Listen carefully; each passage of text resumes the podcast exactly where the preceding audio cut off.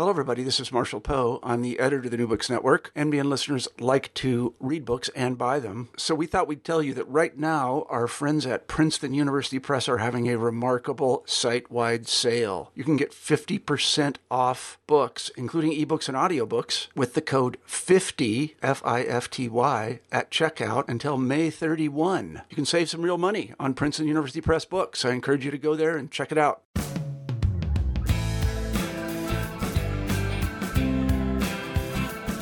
Hello, everyone. Welcome back to New Books in American Studies, a podcast channel on the New Books Network. My name is Matthew Johnson, and I'm here today with Devin Fergus, R. E. Strickland Distinguished Professor of History, Black Studies, and Public Affairs at the University of Missouri, about his new book, Land of the Fee The Hidden Costs and the Decline of the American Middle Class. Devin, welcome to the program.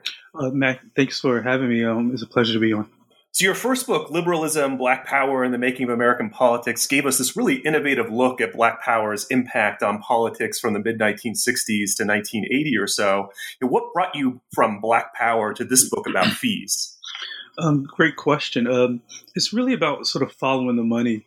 Uh, so, the first book, which, as you said, looks at the interplay between liberalism and Black Power, follows the money, um, the ways in which um, liberalism and liberal organizations and projects underwrote the rise of black institutional power, uh, uh, black power institutional rise.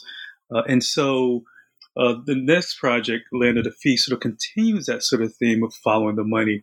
Uh, and here the, the, money is the rise of fees and, and for conveyances of mobility in in in um, in American life, um, housing, education, uh, housing, education, uh, employment, and what takes us from home to school and work, uh, transportation. We see a rise of fees in those four spheres that really erect barriers of mobility for, for the average American. So, and the first project uh, stops in 1980, and the second project sort of picks up uh, at, at, that sort of juncture uh, since 1980 see what happens during the denouement of, of liberalism, the rise of conservatism, the rise of deregulation.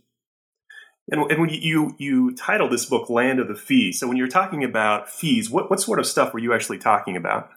Absolutely. So I'm talking about uh, concrete fees. Uh, I, uh, let's say, for instance, in housing, uh, prepayment penalty fees, um, balloon payment fees, and things like that. But I'm also talking in, in a broader sense uh, not simply fees, but any kind of extra additional charge uh, beyond the principal. And so, uh, so for instance, uh, when I talk about my sphere on on, um, on, employment, which looks at the rise of payday lending, which is really the free market sort of um, most ubiquitous response to the to the crisis, generational crisis of wage stagnation. There you see a rise of fees in the form of of interest rates or um, or as lenders often say, well, these aren't interest rates; these are actually actual fees. And so, fees can take the form of actual fees or take the form of interest rates, or we see fees uh, in terms of any kind of padded costs. Uh, let's say for the rise of student loans, anything beyond the actual principal. And so, uh, I mean, anything beyond the sort of the, the, actual principle of a, of a cost. Uh, that's basically what I mean by fee in that sense. And, and, you know, you you really point to the 1970s and especially the early 1980s as this major kind of turning point where these these fees really start to kind of uh, to arise. And so, what happens in this moment, 1970s, early 1980s, that allows all of these things to really be imposed on uh, on Americans? Great question. Um, really, what happens in a, in a broader sense is we see in a, a rise of financial deregulation. Uh, and this financial deregulation sort of creates the space for for the private sector, for consumer financial in, consumer financial industry to increase um, increase the cost and expenses. And and so, for instance, there was a major court case in the, in the mid 1970s which enables um, uh, banks specifically to charge higher fees and higher rates uh, than they did before. Um, and so we see the rise of financial deregulation, which occurs in it begins in the 1970s, 1980s. Um, and that would be sort of you create the space for the rise of these fees and costs. And so you start the book talking about you know subprime mortgages, which you know Americans now uh, kind of understand what those things are. But uh, you, you, point to this law that's mm-hmm. passed in 1980 that most Americans have probably never heard of uh, that seemed to just change everything. And so I was wondering if you could talk a bit about this really kind of boring sounding name that's just so important, which is the Depository Institutions Deregulation and Monetary Control Act of 1980. Thanks, man. I'm glad you actually said the actual piece of legislation because it's a real tongue, it's a real tongue twister. So, um, no, you're absolutely right. So, in 1980, uh, Congress uh, passes a law uh, called, uh, and it's pronounced sort of DITMA. That's the shorthand for it. Uh, as you mentioned before, uh, Depository Institutions Deregulation and Monetary Control Act of 1980. Uh, and basically, DITMA is designed to to allow for um, lenders, mortgage lenders specifically, to increase uh, the interest rates that they're charging customers and consumers.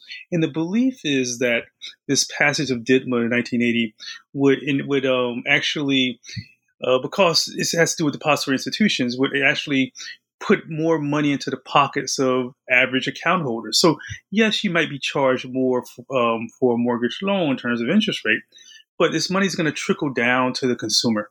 And so the way in which it was explained to the consumer uh, was that uh, this was going to put this is going to actually put more money into the savings accounts of the average account holder. This is why, for instance, uh, the Gray Panthers, um, uh, one of the uh, more progressive slash radical groups of the 1970s, uh, actually supported the, this financial deregulation because it's a, the fundamental belief is that it's going to increase um, the savings for the average American. And what we see actually is um, is that not simply has financial deregulation not increased the savings for the average American, but in reality, actually, financial deregulation has actually um, driven more Americans deeper and deeper into debt. Uh, and so again, the original intent of, of, financial regulation was to help average Americans sort of save more. We can look at this law and say, and question again the original purpose, original intent of financial, financial regulation in and of itself, and say, has it lived up to its original purpose, original intent? Yeah, what's uh, maybe you know why so many Americans don't know about this act is because you know some of the, the, provisions really weren't taken advantage of until later on, and so I was wondering, you know, why don't these subprime mortgages you know, become really popular until later on, like, you know, really 1990s, I think that you point to in this book. Sure. It's a great question. I'm going to sort of say um, why most many Americans don't know about is in part because, as you sort of hinted at, uh, the, the law is, uh, it seems complicated, it seems bland. And, and, and even though uh, uh the, the Carter administration said that this is going to be create a new financial world, um, Americans uh, in 1980 cared little about this uh, revolutionary law. It was revolutionary. And in fact, as I sort of talk about in my text, uh, um, news reports buried it um, in the in, in, in, the back segments. Um, they were more interested in the, in the, retirement of Roger Staubach, the star quarterback of the Dallas Cowboys, than a, than a revolutionary law which is going to fundamentally change um, how people sort of spend their money, how people sort of save. And so, even from the beginning, uh, uh, there was a, again a lack of interest uh, and concern of the, of the consumer with this the complicated law. So what happens in the 19 in the 1980s, there's, there's actually 1990s even there's increased deregulation. Uh, the the uh, so DITMA doesn't fully uh, accomplish what uh, what the architects of DITMA hoped it would, and so there's increased financial deregulation, which happens in the 1980s. and then on top of that, what you also find is that there's increased uh, investment which is coming back to the United States, uh, particularly in the aftermath, um, I, would sort of argue, of the collapse of um, the of the um, of the real commercial real estate market in the Pacific Rim. Uh, so, so global investors are looking for places to park their money, uh, and they ultimately decide to park it in the U.S. in the subprime mortgage market, and that becomes sort of a, a major a major driver of the rise of deregulation. So you get this law in 1980, another law in 1982, which is probably even is, is at least as problematic and more troubling than DITMA is a, call, a law called Garn Saint Germain, the Garn Saint Germain Act. And this law, Garn Saint Germain Act, 1982, it basically codifies nationally um, some of the most um, predatory and abusive instruments of mortgage lending. Things like um, uh, a balloon payment, in which there's a large payment at the end of a, of a, of a mortgage loan contract. Things like a prepayment penalty, which is so counterintuitive to a consumer that you get penalized basically for paying your bill early. Uh, and, and so this law called Garn St. Germain Act in 1982 again expands uh, uh, the, the, the, mortgage instruments that, that lenders are allowed to use in the market and target toward consumers. And the 82 law is even more problematic because um, it's being underwritten really uh, by the financial services industry, and there's a lot of quid pro quo between uh, uh, Senator Freddie St. Germain, who the law is uh, named after, as well as Jake Garn. They're being underwritten really by the financial industry, and so uh, so it's uh, one way to think about subprime mortgages is that it's fruit of a poisonous tree. Um, because again, these laws were not written with the consumer primarily in mind, but we're actually with with um, institutional um, investors and large scale um, um, mortgage investors in mind, not the consumer. So these really these laws are not really again designed with the consumer in mind as much as as much as the lender. You mentioned Saint Germain. I think this is a good point, maybe to kind of think about, or you discuss who, who are the real villains of this book. And um, you, you, talk a lot about what you call kind of the donor class and its kind of influence on, on a lot of this deregulation. I mean, who in this book could you really point to as kind of the architects of, of this deregulation? Sure. Um, I mean, the architects are. I, I would, the architects are sort of manifold. So, mm-hmm and it didn't sort of when I sort of embarked upon this project, I had no idea would sort of take this sort of turn. But in each of the sphere I sort of look at, um, you see a rise of influential donor class. In one phase, the donor class becomes the architect, right? Actually, literally, literally sort of write, almost literally, almost literally sort of writing the laws for mm-hmm. legislators that we see with the rise of subprime mortgage lending. In other places where we see is that once laws are in place, it's the donor class, i.e., the insurance industry, for instance, uh, with my chapter on on auto insurance, which basically helps to defend and promote a particular industry. And we see this actually too with the student loan industry as well. Um, in the in the origins of the rise of student loans, lenders were quite skittish uh, with um, the idea of um, of lending money to uh, to college students. Uh, and so, if you could think about it from this perspective, Matt, I mean, here you say to if you're a lender, so I'm going to give a 17 year old kid, young man, a young woman with no credit history, no job, um, a loan, and they can pay me back in four years if they finish on time. Or seven years, right? I mean, mm-hmm. I mean, just just on the face of it, right?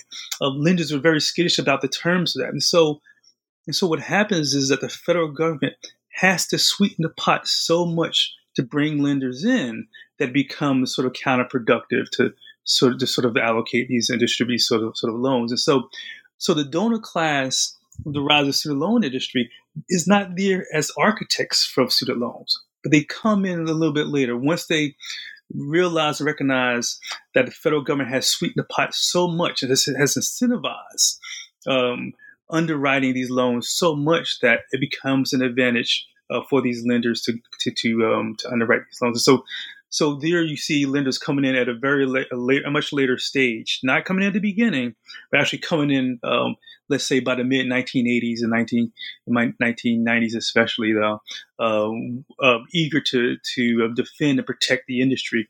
Uh, because uh, because the advantages and profitability of it, but they didn't weren't there from the origins. And then in contrast as let's say, the rise of subprime mortgage lending, in which the lenders were actually architects of the actual law. And so sometimes architects of the law in the very beginning, we see this the rise of of um, mortgage lenders um, and depository institutions often. The student loan industry is very is, is, is, quite different. They're very skittish at the very beginning. Uh, they come in a little bit later uh, to defend and promote and, and, and prop up the industry. Um, and yes. Yeah, the student loan story is really interesting, where you you really take a close look at the Reagan administration. What I found really fascinating was, you know, how you talk about how the Reagan administration um, basically was able to group students receiving federal aid into the same category as kind of welfare recipients, right? Just characterizing them as undes- undeserving tax eaters, right? How does the Reagan administration do that? Um, well, it I mean it does that because I mean, I mean, there. I, I would sort of argue that it's it does that because it it doesn't imagine in terms of the imaginary of the administration. It doesn't imagine uh, middle class white students in need of student loans. Mm. Uh, and, and, so it's understanding and impression of who the borrower actually is. Uh, is someone who's fundamentally different than the, the, the average borrower is today. The average borrower today is, is, a, is, a, is a white individual, often a white woman, um, as the average borrower. They don't imagine the average borrower uh, in the early 1980s to be a white a white individual. Imagine that to be a part to be a person of color, so to mm. pop this sort of perception. And so the so the general view is that um, up until I mean the, student loan industry, the, the rise actually student loans. Uh, and, and, more broadly, student financial aid really comes about, or origins of it really at the federal level, it comes about in the 19, 1950s under the Eisenhower administration.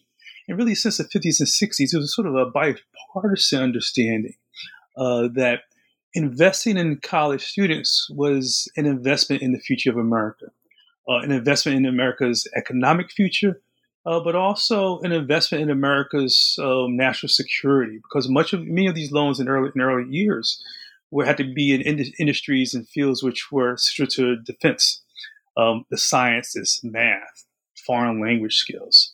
Um, and so there's a perception that to invest in a college student in the 1950s, 1960s was to actually invest in Americans' future. This begins to change really in the 1980s, where when Reagan, as, as you sort of mentioned, uh, re, I mean, they, they redefine um, the perception of a student, not as a student as future tax contributor, but a student as a future tax as a tax eater, um, and even so much so that uh, now you may look at uh, you may get your you get a, if you're if you have a student loan, this is called an origination fee. So every student loan that you have has an origination fee. Well, the early years of that origination fee, the implementation of it was originally designed in part to offset federal deficits. And so even, I mean, even so, and this happens in the early 1980s. Again, so the, the working perception is that students were here to um, not be um, tax students, were, students here were basically tax eaters, and they need to sort of pull their own weight and pull their own share. And we see it with something as as critical as an origination fee again, which is designed, at least in its early implementation, to offset things like a like a federal deficit, a federal federal budget. Um, so the shift from student as future tax contributor to student to tax eater, again, as you said, comes about with Reagan his perception that students are no different um, than any kind of welfare recipient. Um, and they're they're in that and as as I sort of here uh, in, in, my text that they're they're leeches on the backs of taxpayers. This is actual language coming out of the Reagan administration. People like David Stockman and Terrell Bell sort of quoting and paraphrasing the perception of, of, of David Stockman. Terrell Bell, the Secretary of Education, Stockman is, is OMB director, and this perception in the Reagan administration that these students were tax were, were, were leeches on the backs of taxpayers, which is again the actual language. And so, so um, as you said, casting them as the as the um, as the undeserving poor. Um, mm-hmm. Yeah, I wanted to bring out there. One thing that I love about this book is that it brings out so many, um, not just fascinating stories, but unexpected stories. And you know, just in the student loan um, chapter, I wanted to bring out a couple of these um, these surprising stories, and one you know that I hadn't really thought about, which is um, about how what are the motivations for the Reagan administration in terms of trans- transferring a lot of this money into student loans. You write about is about Title IX regulation, which I had never thought about. Um, and so, how does the Reagan administration see the rollback of you know federal grants as a way for institutions to avoid Title IX? Sure. So actually, some conservatives uh, in the Reagan administration and outside recognize that the shift to student loans might weaken enforcement mechanisms and regulatory triggers of Title IX.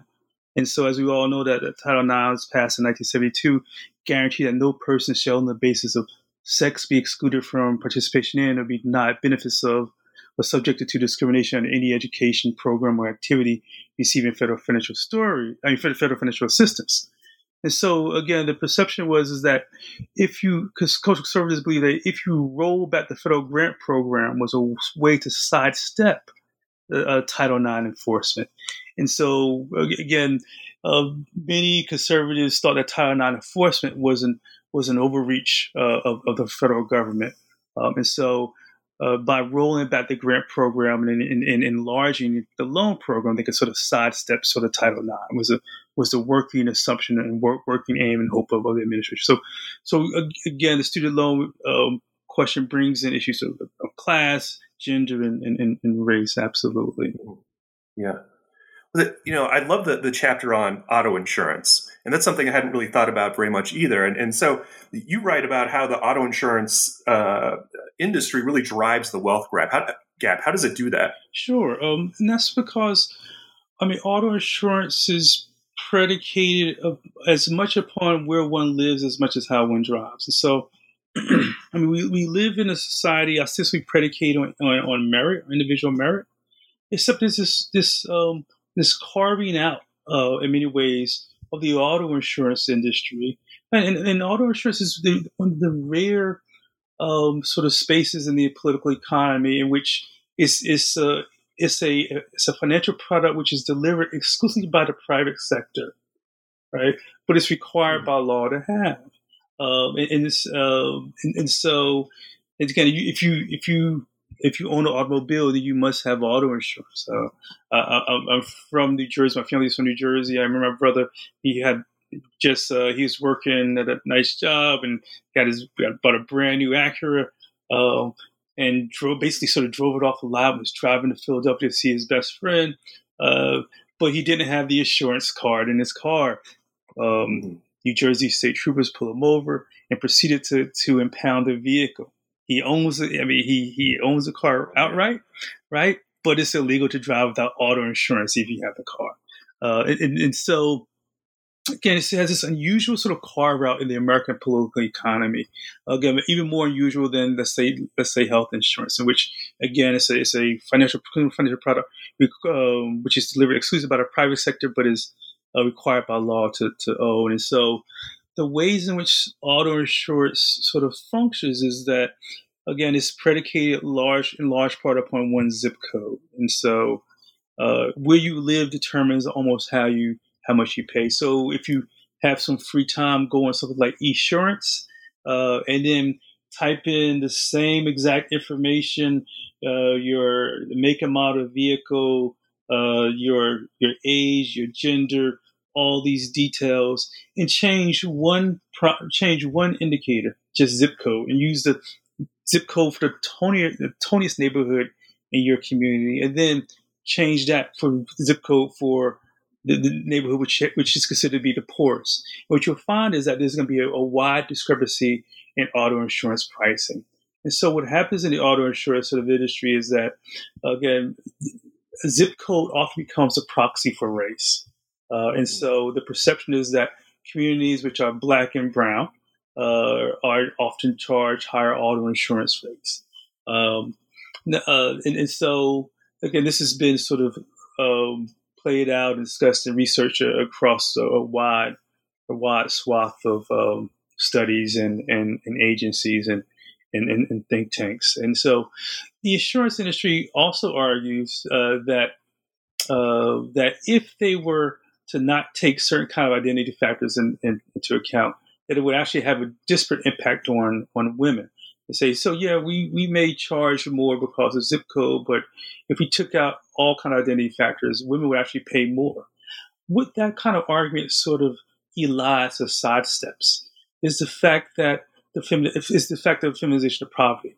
What you find in these poor zip codes often are women uh, uh, you market have uh, more more women and more women of color. So what winds up happening is that more women of color often pay, pay more in auto insurance because they're they're uh, often reside in these poor sort of neighborhoods. Uh, and so again, auto zip codes become a proxy uh, for race and rise of auto insurance industry, and, it, and, it, and it's consistent almost every state in in, in the union. and so I, I lay out a chapter which talks about the discrepancy in auto insurance in the ways in which we have a, a, a moment of, of, progressive possibility in the mid 1980s or late 1980s, where both um, consumer groups and civil rights groups and, and some um, progressives come together and pass um, a consumer protection policy called Proposition um, 103, uh, which is designed to have auto insurance predicated upon where I mean on how one drives right? The merits of a motorist. And by how one drives, I mean something. I mean specifically, like, uh, do I how many accidents do I get into? Um, do I have traffic tickets? Uh, what? Well, I mean, how long or far do I drive in terms of my vehicle? These are the merits of a motorist, as opposed to simply uh, one zip code. And so, Prop 103 passes designed to uh, have auto insurance primarily predicated upon the merits of a motorist. Uh, and what happens is that the, is that insurers step in uh, and for a whole generation interpose and nullify the implementation of Prop 103. Uh, and, and, and, for a generation again continues and perpetuates uh, that that that wealth um, extraction from communities of color. And that's basically what we're talking about here: the wealth extraction of communities of color on arguments which are not predicated uh, on individual merit, which again is the great irony uh, that mm-hmm. uh, this this, this um, argument about auto insurance uh, being need to be based upon social and environmental factors is the great is, is the great fulcrum of the argument. At the same time in which we're going through the rise of affirmative action cases, in which in which uh, almost these same populations of people are arguing that merit is the is this the is the predicate of, of of a free market society of our society, and a society should be based in predicate of individual merit. Um, so, and I'm, uh, so I sort of teased out the absence of intellectual consistency uh, and what and, and, and, the cost that it it actually wroughts for community communities of color throughout the country. Yeah, I was actually I was going to ask you about this great line you have here, and since I have it written down, I just want to read it for listeners because it gets to exactly what you were saying here. It really brings it out. Where you write that the fact remained, however, that insurers' bottom line hinged on defending values that conservatives, moderates, and a growing number of liberals at the time found mostly uh, most objectionable, namely the privileging of social and physical environmental factors and identity politics over individual merit. Um, yeah, absolutely, um, and, and I wish I could say it was sort of quarantined to that moment. Uh, but uh, the perpetuation, and it's called a territorial rating system. Perpetuation of territorial rating system still exists today. And so, I mean, we, I, I mean, I listened to the president who, who, who talks about um, having a meritorious system of immigration, right? Um, mm-hmm. Which is, which, if you want to make the argument, uh, how about some intellectual consistency? And, and here, mm-hmm. I, I sort of say the argument is, is missing too. Um, um, there is no more commonly held sort of uh, financial asset in the U.S. than the automobile. Anyone who, I mean, nine out of ten Americans who live west of the Hudson River uh, own an automobile, right? Mm-hmm. And that number is much larger than, let's say, the numbers of, of individuals who actually um, uh, enter college, um, or go to college, or, or, or who are actually um, uh, beneficiaries of affirmative action, um, or is the number of people who actually come into the U.S. based upon a, on, a, on a lottery system, a non-merit immigration sort of policy system. And so here we have a, a public policy, auto insurance, uh, which applies to almost, you can argue, as much as 90% of Americans, U.S. U.S. households. Um, so, I mean, much more ubiquitous in terms of the, the disparate treatment and the absence of merit compared to of more shiny objects, such as affirmative action in college or or a, a merit-based immigration system. Uh, and, and so putting these things back in their context and perspective. Uh, and yet, you still no one sort of talks about auto insurance and this disparate treatment of um, and the ways in which it transfers wealth uh, again uh, across wide swaths of American of American consumers. Yeah, and you end the book talking about payday lending, and so uh, for and you call payday lending arguably the most hazardous uh, of all consumer loan products. And so, you know, for listeners who have never taken out a payday loan, I was wondering if you could kind of explain how a payday loan actually works and why they're so hazardous. Sure. So, I mean, I'll put this in a, in the in the sort of context. Um, I mean, you, are right. Uh, um, very small percentages of Americans sort of take out payday loans, uh, but we also know that uh, 44% of Americans, according to um, a recent study of the Federal Reserve, uh, indicate that um, they have they would have difficulty um, raising coming up with four hundred dollars for the emergency cash loan. So while very few Americans may actually take out a payday loan, uh, the precarity of the American consumer is sort of one step away from the payday loan. So it was critical in that sort of sense. So uh, how does a, a, payday loan operate? How does it work? Uh, so uh, you go to a, a payday loan shop and loan store. Uh, or you can now you can use them online, and you basically take you you you fill out a form. You can take out a loan for three hundred dollars, uh, with the promise of paying back that loan uh, in, a, in in two weeks, and that's why it's called a payday because the average the assumption is that the average American consumer um, takes out a I mean receives a paycheck every every two weeks, and so Mm-hmm. Uh, so in exchange for that loan amount for 300, let's say 300, 400 dollars, you write a check to, um, the, to the, to the payday lender. And that's critical too. So um, the payday loan population is not the unbanked, right? These individuals, I mean, to take out a payday loan, you have to have two basic things. You have to have a job? It's payday, right? It's expected check. Mm-hmm. And you must have a bank account. And these are, throughout much of the 20th century, we consider sort of pillars of the middle class, employment and the idea of a, of a bank account. So that's sort of critical and important to know. So, um, so you provide that um, lender um, this check for $300. In two weeks, he he, he either cashes uh, that check in his well, the principal is three hundred dollars, but the the amount that you write a check for is often $350, $375. Um, and so that, and if you, there's no money to cover that check, you go back to that payday lender and you basically roll over that, you roll over that loan and take out another loan to pay for another two weeks later. And so, um, and so the way the, the, the payday loans work is, uh, again, you, you take out a loan for $250, $300, the promise of, of paying back that loan plus interest, and the interest is usually uh, triple digit interest. Two weeks later, uh, the the average borrower um, cannot pay back that loan in, uh, when they get their next paycheck. And so what tends to happen is they often, as I mentioned before, roll over that roll over that um, payday loan. Um, and so researchers show that um, that uh, again a payday borrower is far more likely to actually go into bankruptcy than someone who's actually denied a payday loan. So these things are mm. extremely, uh, again, costly and expensive uh, for the for the average average borrower. And so, as a sort of mentioned before, you're you're actually better off being denied a payday loan than actually take one out because you wind up uh, being moving closer to bankruptcy. And the average payday yeah. borrower spends um, uh, more than two thirds of of, of a calendar year actually indebted to their payday lender. And so, again, it's a it's a it's a, it's a thriving industry. Um, recent research has shown that the industry um, has a bright and promising future if it can stay outside of, of regulatory coverage and regulatory oversight.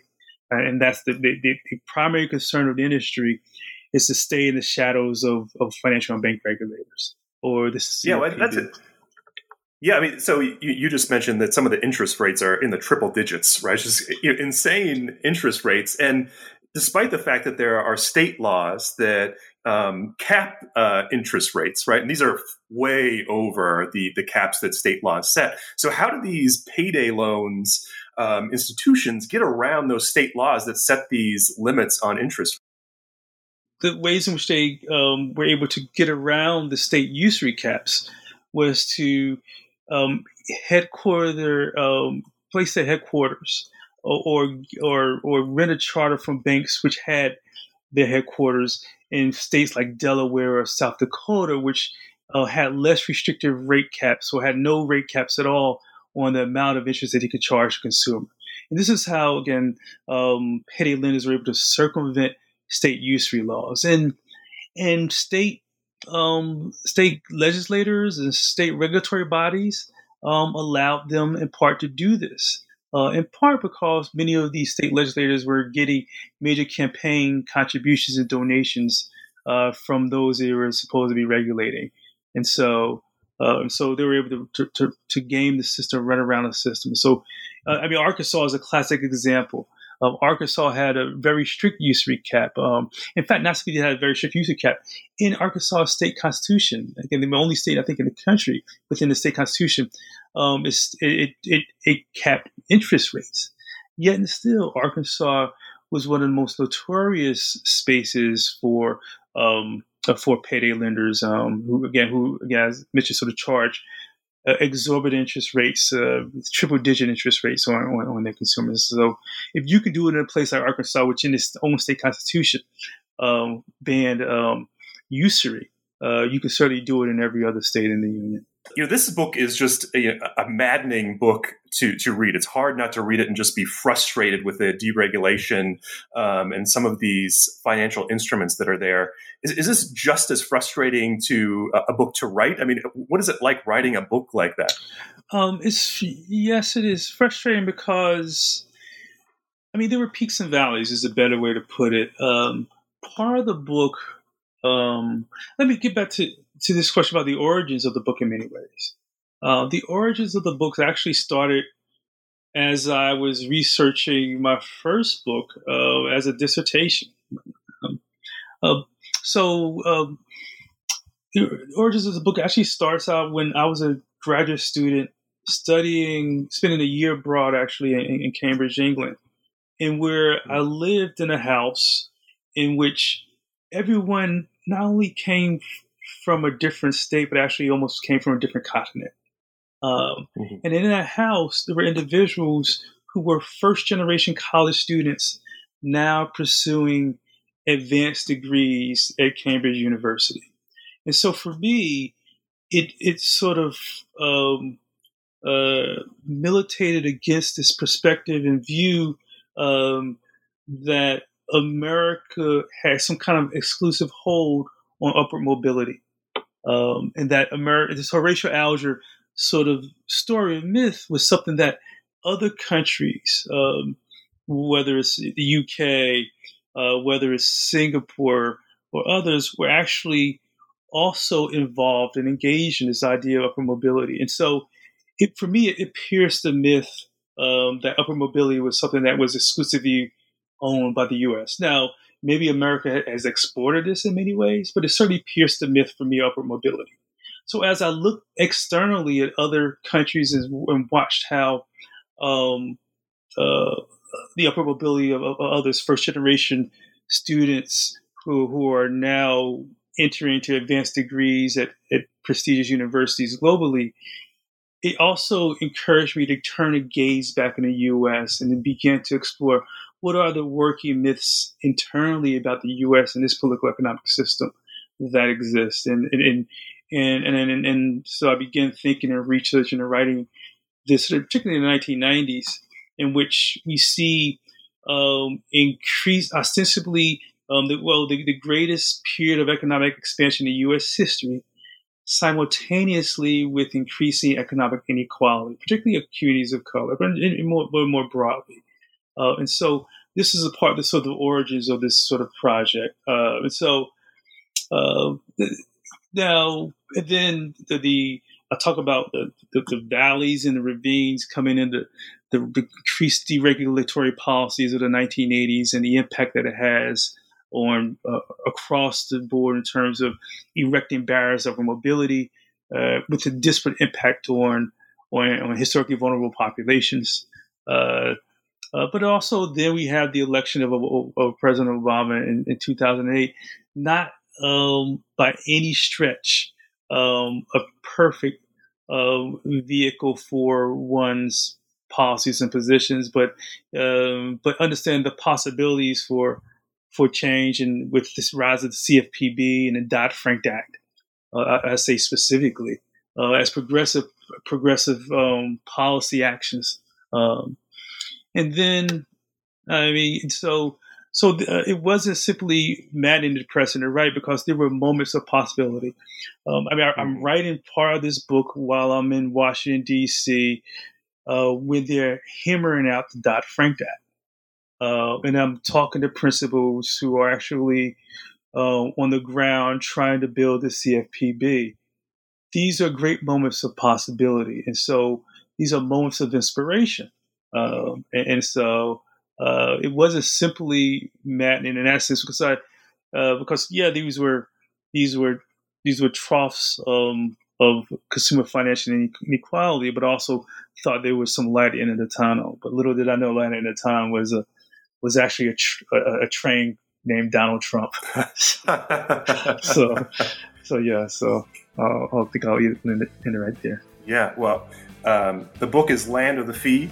Devin Fergus, thank you for joining. Thanks for having me, Matt. Thanks so much.